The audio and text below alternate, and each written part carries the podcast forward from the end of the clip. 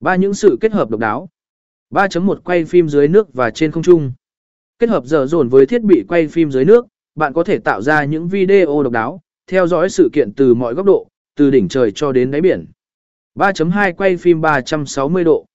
Sự kết hợp với camera quay phim 360 độ giúp tạo ra những video tương tác và chân thực, cho phép khán giả tự do lựa chọn góc nhìn của họ trong suốt sự kiện.